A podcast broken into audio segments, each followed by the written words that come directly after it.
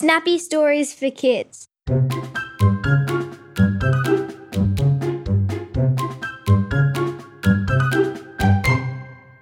Bedtime Story Zara did not want to go to sleep.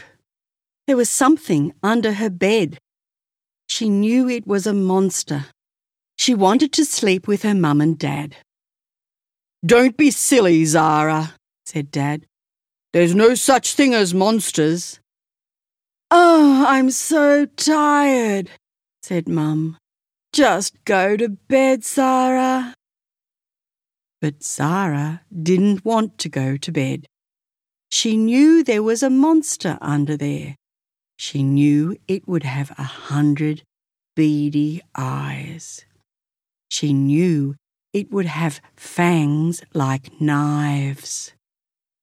She knew it would have long, dripping tentacles that would reach up in the middle of the night to grab any part of her that wasn't covered by a blanket.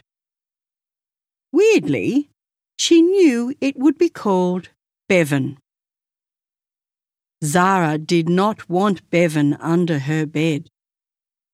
So she jumped up and down on the mattress, screeching at him to get out and leave her alone.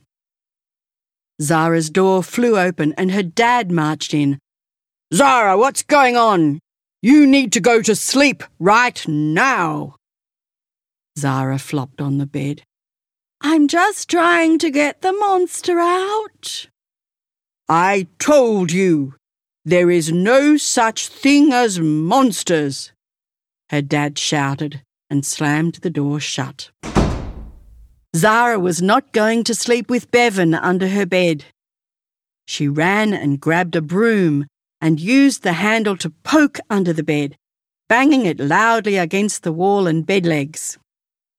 This time, Zara's mum came in with a face like thunder. The monster, Zara started to explain, but her mum said, I don't want to hear it. Go to sleep and she slammed the bedroom door shut.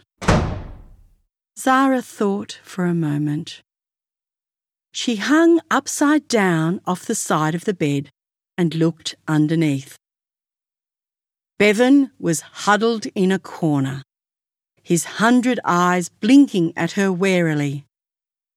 Zara said, Why don't we make a deal? This bed is tiny I know a much bigger one you could live under.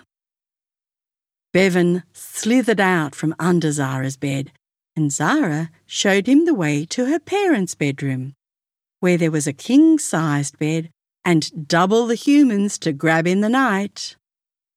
And Zara finally went to sleep in her own bed. Good night.